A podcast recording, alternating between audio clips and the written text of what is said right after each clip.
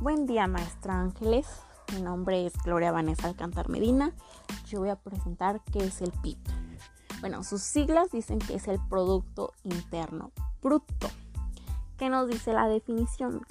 Esta nos dice que es una magnitud macroeconómica que expresa el valor monetario de la producción de bienes y servicios de la demanda de una región, que puede ser en el lapso de algún periodo, de algún sexenio, que nosotros queramos saber que en tal presidente eh, no sé, Enrique Peña Nieto, cómo estuvo el PIB, hubo demasiada inflación, tal vez no. Por ejemplo, si estuvimos, no sé, en, en nuestro distrito con algún presidente tal cual, pues podemos saberlo. Pero ¿qué es? ¿Cómo se calcula? Bueno, esta, el PIB, es la suma de todo, de todo. ¿Qué es todo? Pues es el consumo privado, más el gasto público, más la inversión, más las exportaciones que lo globaliza y lo suma. Pues como sabemos ya es la suma de todos los gastos y cobros, o sea, pueden sumar tu gasto, mi gasto, mis cobros, tus cobros. Eso es lo que nos dice el PIB. Y pues es saca de una forma general. Así que ya sabes que contribuyes al PIB. ¿Y qué pasa si disminuye? Pues que más que nada, lógicamente, somos el reflejo de esa disminución. Por ejemplo, que tal vez haya desempleo, que tal vez los mercados de dinero ya no estén haciendo préstamos, que eso afecta en gran manera. Eh, que tal vez haya desempleo, ya lo dije, creo. Pero, por ejemplo, que las canastas básicas ya no se surta de la misma forma. Ese es un problema. Que ya no se compren los mismos artículos para satisfacer necesidades, gustos extras o simplemente se esté comprando lo esencial. Eso es el PIB, también eso. Hasta ahí llega el PIB.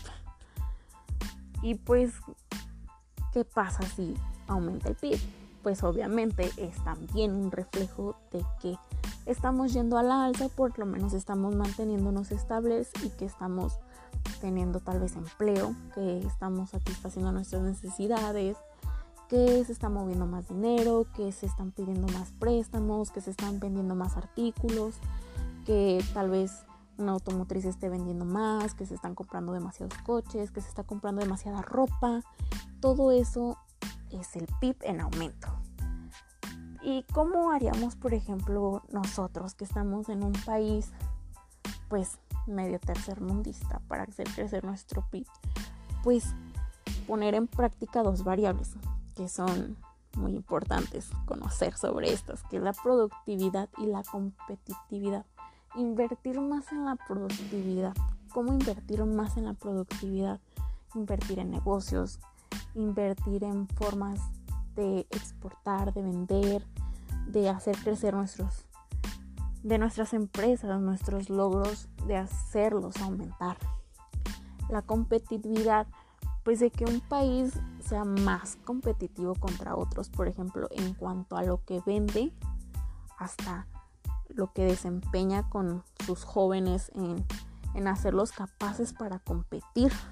Eso sería un, un factor muy importante que es la educación, que es el capacitar, por ejemplo, a las nuevas generaciones que tal vez y a las, a las hasta las antiguas. Por ejemplo, muchas generaciones antiguas antes que nosotros no están ni siquiera capacitadas como para afrontar un puesto ya ahora diferente. Todos esos son elementos importantes.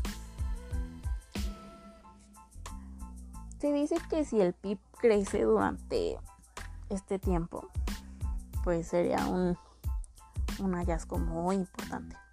Ah, se dice que este año fue el año con más baja en el PIB desde el porfiriato.